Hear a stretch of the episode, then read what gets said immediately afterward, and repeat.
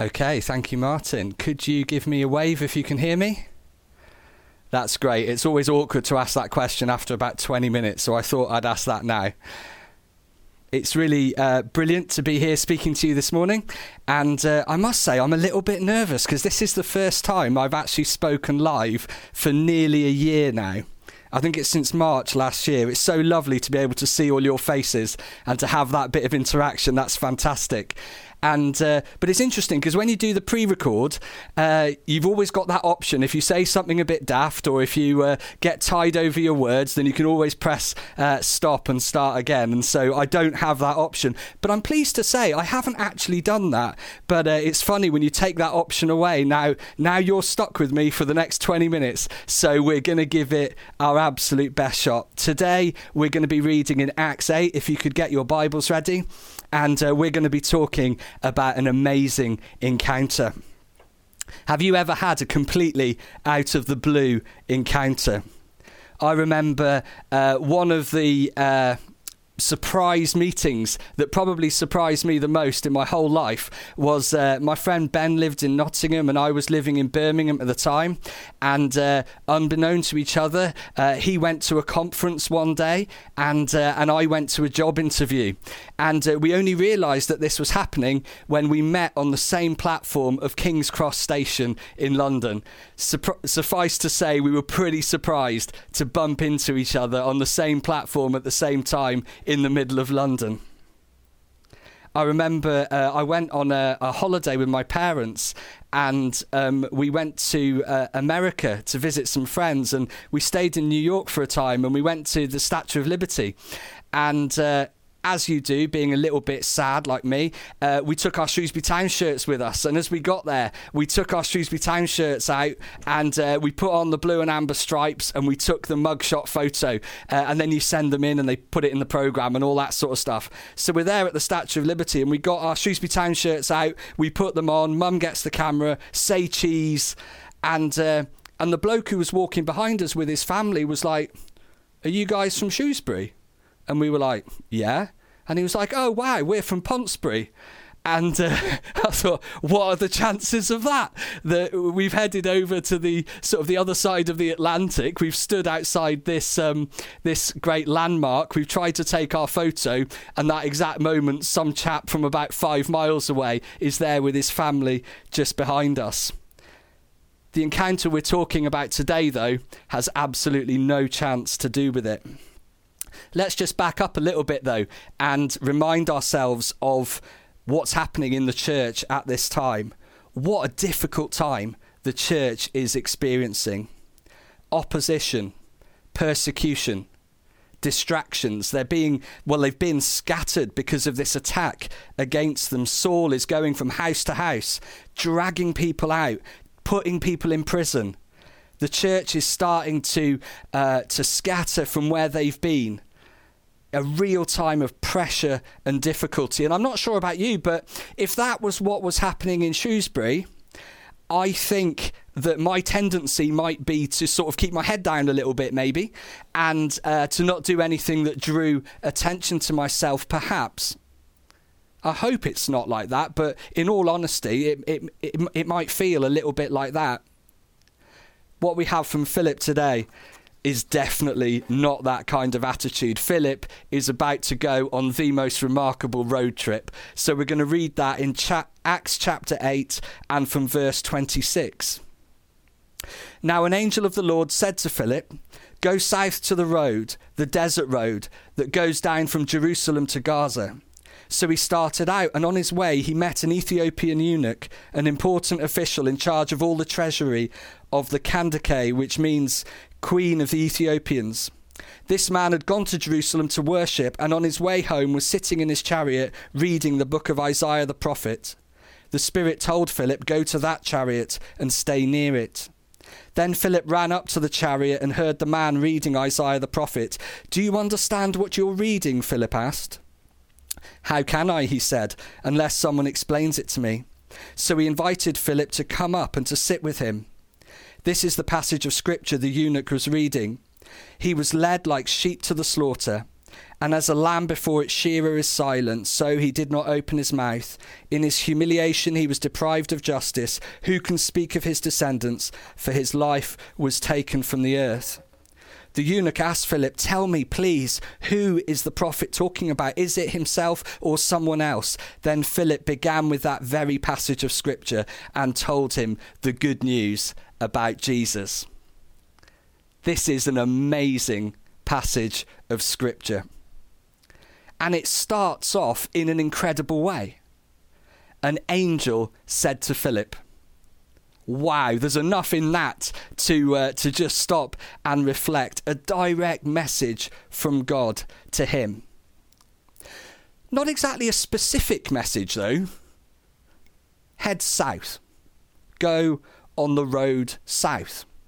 Now, I'm not sure about you, but if God was giving me directions, I would probably wait for just a little bit more clarity than that. You know, south, 14 and a half miles until you see the big oak tree next to the bench or something like that. But there's no detail here. Head south on a road that led about 60 miles south towards Gaza. That's a little bit like saying to you this morning head down the A49 in the direction of Hereford. It was basically uh, that was the, the level of detail that he had to go on. Not why he should go, not how far he should go, not to whom he was going, but just to go. How much guidance do we need before we'll act upon it? I think we should be really challenged by this. Go south. Yeah, yeah, but but why and who and when and how's it all going to work and what happens when we get there? Go south. Let's go and find out. And as he does set out on his journey, these pieces of the jigsaw fall into place as God reveals the different stages of the plan and opens it up to him. So he steps out in obedience and he goes on this journey. And as he does so, he finds this remarkable Ethiopian from the Upper Nile region, presumably uh, um, a black African who is this guy? Well, it says that he's the uh, the treasurer for the Queen Mother, and that is a really important position. She performs certain tasks on behalf of the king, so he's almost like the Chancellor of the Exchequer or something like that for the kingdom where he's from. You don't see many job adverts like that these days, do you? You know, wanted, eunuch, to serve the royal family, must be good with numbers. I don't, I don't think we get many applications for that at the moment. But he is a very important person, someone with a huge influence, a really senior official. And he's just been to Jerusalem, and that is a journey of about a thousand miles, which in those days was an incredibly long way there's a strong chance that he's already a, a, a convert to Judaism at some level because he's gone to Jerusalem to worship. He's not presented to us as a uh, as a convert from outside. Um, Judaism. That's that comes with Cornelius uh, in the next bit of Acts. So he's probably picked up some faith locally, and uh, and that's consistent with the fact that we know that there were communities of Jewish uh, followers, Jewish believers in the area that's now Ethiopia at that time. There were ancient Jewish communities, so it's likely that he's picked up some level of faith in his local area, and now he's going to Jerusalem to worship and to see it for himself. And having done that, he's continuing his research and he's reading the scriptures. And it's at this point that Philip comes across him in our passage today.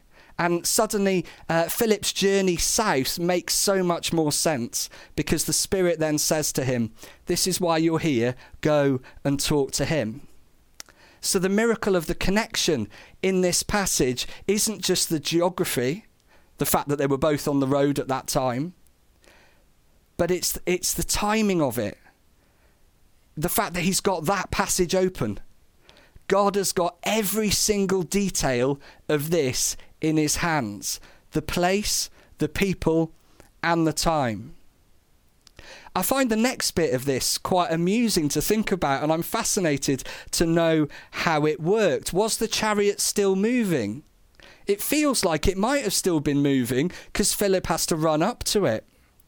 It must have been slow enough for the guy to still read, but I mean, how do you eavesdrop somebody in a chariot? If Philip's like running alongside, almost like jogging slowly, trying to keep up with it, you know, how do you make eye contact? How do you even start that conversation with someone next to you in that chariot? And Philip says something which took a bit of courage, really, because his opening question is Do you understand what you're reading? I mean, maybe that's just me and the way we're wired over here, but that strikes me as being a little rude. If you walked up to someone on public transport who was reading a book or something and you said, oh, Excuse me, can I just check, do you understand what you're reading? But it's not meant like that. He's not offended. In fact, he's very humble, he's very hungry. He says, How can I understand unless someone explains it to me? And he invites him up to uh, to sit with him, much to Philip's relief, I imagine, because if he's been jogging next to this chariot for a little while, he must be getting puffed out by this point. So, uh, so there's something about courage here. Philip being brave enough to approach him, but also the Ethiopian being brave enough to uh, to accept the offer. There are two gifts here that, for the Ethiopian. The first is the scriptures themselves, and the second is the person to explain it to him. It feels like there's a fusion of those two things the scriptures and the messenger. And, and the, the fusion of those two things together is what the Holy Spirit uses to bring about a wonderful breakthrough in his life. If we fast forward this to today, I think most people who are watching this have a Bible. And you the Bible and you, the scriptures and the person who can explain it. It feels like that's all God needed to bring someone to a, uh, a, remarkable change and breakthrough in their faith. And he's reading from Isaiah 53. So let's just focus in on that passage. What was he actually concentrating on at the time?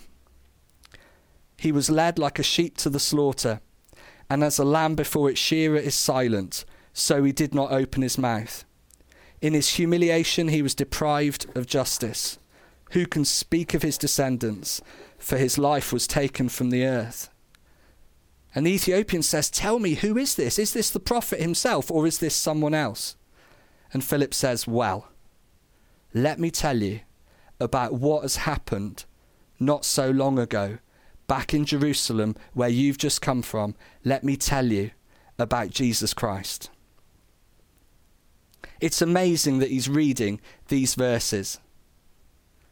None of the Jews were accept, uh, expecting the Messiah to be this suffering servant in this way. They'd expected some sort of military triumph, uh, freedom from the Romans. It was Jesus himself who'd likened himself to a servant in Luke 22 and in other places. And the disciples have only really recently grasped this as a reality. Only now are they starting to go back into the scriptures, into the Old Testament, reading things like Isaiah 53 and understanding more and more of who Jesus was and, and what his death and resurrection meant through these scriptures. And here, our Ethiopian friend, of all the scriptures in the whole Old Testament, he's reached this point.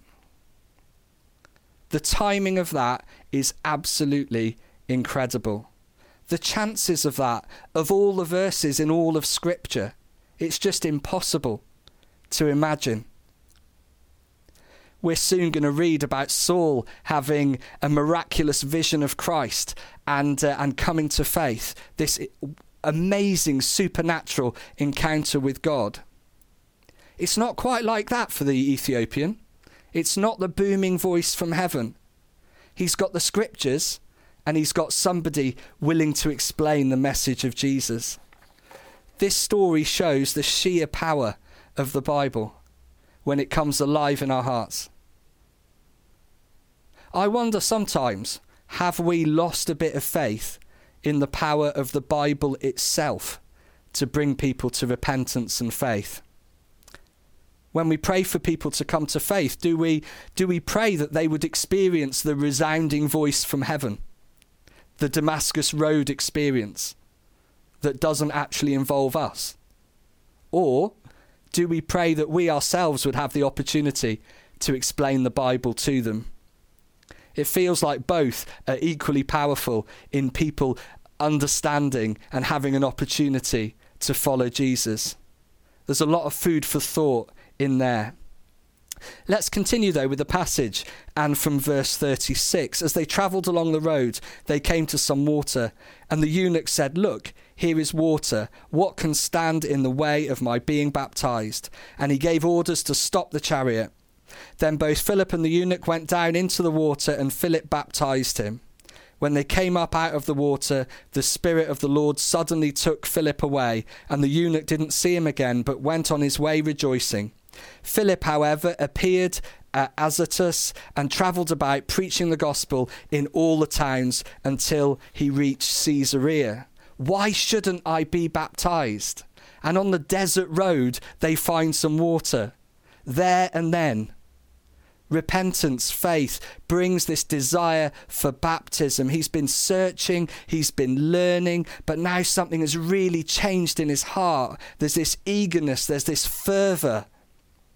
Why shouldn't I be baptized? Well, there's no reason actually. Uh, there's some water over there. Let's go and do it this thing of like hearing the word of the Lord and it coming alive that really brings action is such an important part of this. I love it in James 1 where it says that um, if someone reads the word of God but doesn't act on it, doesn't put it into practice, it's like someone who looks at their face in a mirror and then goes away and forgets what they look like the Ethiopian here, it's not just some head knowledge, it's not some new understanding, it's not uh, some uh, something else for him to know, but it's something in his heart that just gives birth to needing to do something, needing to really follow. And baptism is what happens. It says that Philip is then whisked away and taken away, and he saw that we don't even know what that looks like. Um, but the Ethiopian goes on his way rejoicing. His whole future changed because of this encounter with the scripture and with a follower of Jesus. And he went back home. Presumably, he went back home to the Queen Mother, to his job, to his responsibilities, the things that hadn't changed in his life, and yet everything had changed because of this encounter. One interesting reflection 60% of people in Ethiopia today identify as Christian in some way. Some of that is linked to later missionary work in the following centuries, but it feels really interesting that the only country south of the Sahara Desert that's had uh, a Christian community and a Christian witness all the way through is Ethiopia other parts of Africa that happened during colonial times and, and that's a whole nother story. But Ethiopia has always had a church and a Christian witness long before the rest of Africa to the south. Could we believe that this isn't just one person being touched, but this is like the spark of life in a nation? If so, that's completely incredible we've heard the promise this good news this this new way is going to break forward in Judea in Samaria and to the ends of the earth. And now we have someone going to one of the ends of the earth carrying with him his newfound faith in the Lord Jesus the start of that promise being fulfilled. But what does all of that mean for us here today and in our circumstances. And there are two ways that I'd really like to land this, and then I'd love us to pray into it in our groups this morning.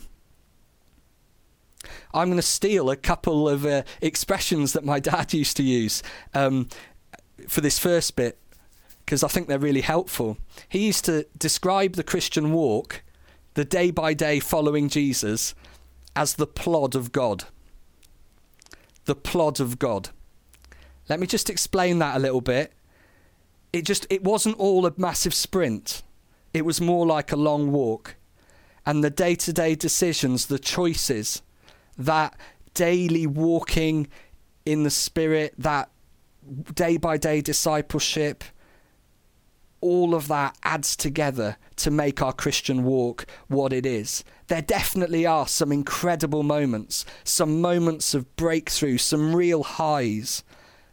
But there is a lot of time where we're just stepping forward, step by step, following Jesus, the plod of God. And it can be a little bit like that with God speaking to us as well sometimes there are these incredible encounters with God, the voice of the angel speaking to Philip. But much more often it's it's reading the scriptures, it's in our it's in our own time praying, it's that still small voice of God in our hearts that we hear from him. It's that having that hunch, that that nudge, that that picture of something, those words to say. And Dad used to describe that as the prod of God, the little prod, the little nudge. Now, I'm not suggesting for a moment that every time I have a nudge to do something, it's necessarily God speaking. I want to confess to you this morning that every time I walk past a Greggs, I have a nudge to go and buy a sausage roll. Now, I need to say that I recognise that is not the leading of the Holy Spirit, even though they are heavenly. But so many times, those little prompts, that thinking to contact someone, that doing a certain thing, going a certain way, seemed to leave me in the right place at the right time in a way I can't explain, and I only know the outcome of that when it actually happens. The Holy Spirit inside us is speaking to us all of the time. Let's keep asking. And I love what Kath shared this morning. Looking for the way forward, asking God in the day by day. That's my prayer for all of us this week. It's something that I'd love us to stay in our groups this morning and pray over one another this coming week, Lord, would you guide us so that we're in the right place at the right time for what you have for us this week? That place might be virtual or it might be in person, but let us be there, Lord. And it might not be the voice of the angel that gets us there. I do believe in angels, I do believe that's all possible, but it is more likely that God's going to speak to us as we read the Bible, as we pray, in our inner voice. And a final reflection to do with this whole encounter, this whole breakthrough, is that this moment happens in the context of the church being under terrible and extreme pressure. Their lives have been turned completely upside down. Their health and well being is under threat on a daily basis. Everything they knew of before, of the way they gathered, the way they met, the way they expressed their Christian community, all of that has just been blown apart by this pressure that they are now under in their circumstances through persecution. Everything that they'd known had changed. And it's into that context that Philip listens to the voice of God and is obedient, and there is great fruitfulness in the kingdom.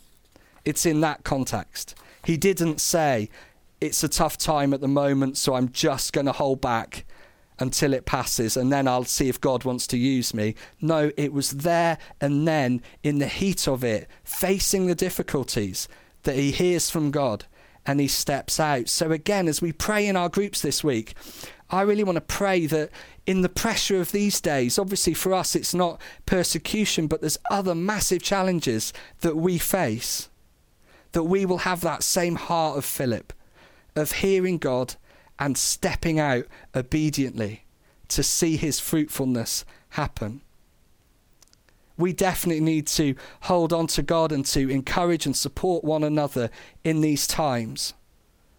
Things have been so tough for different people in different ways. But somehow this passage reminds us in such a powerful way that it's in the face of trial that the people of God see him move in power.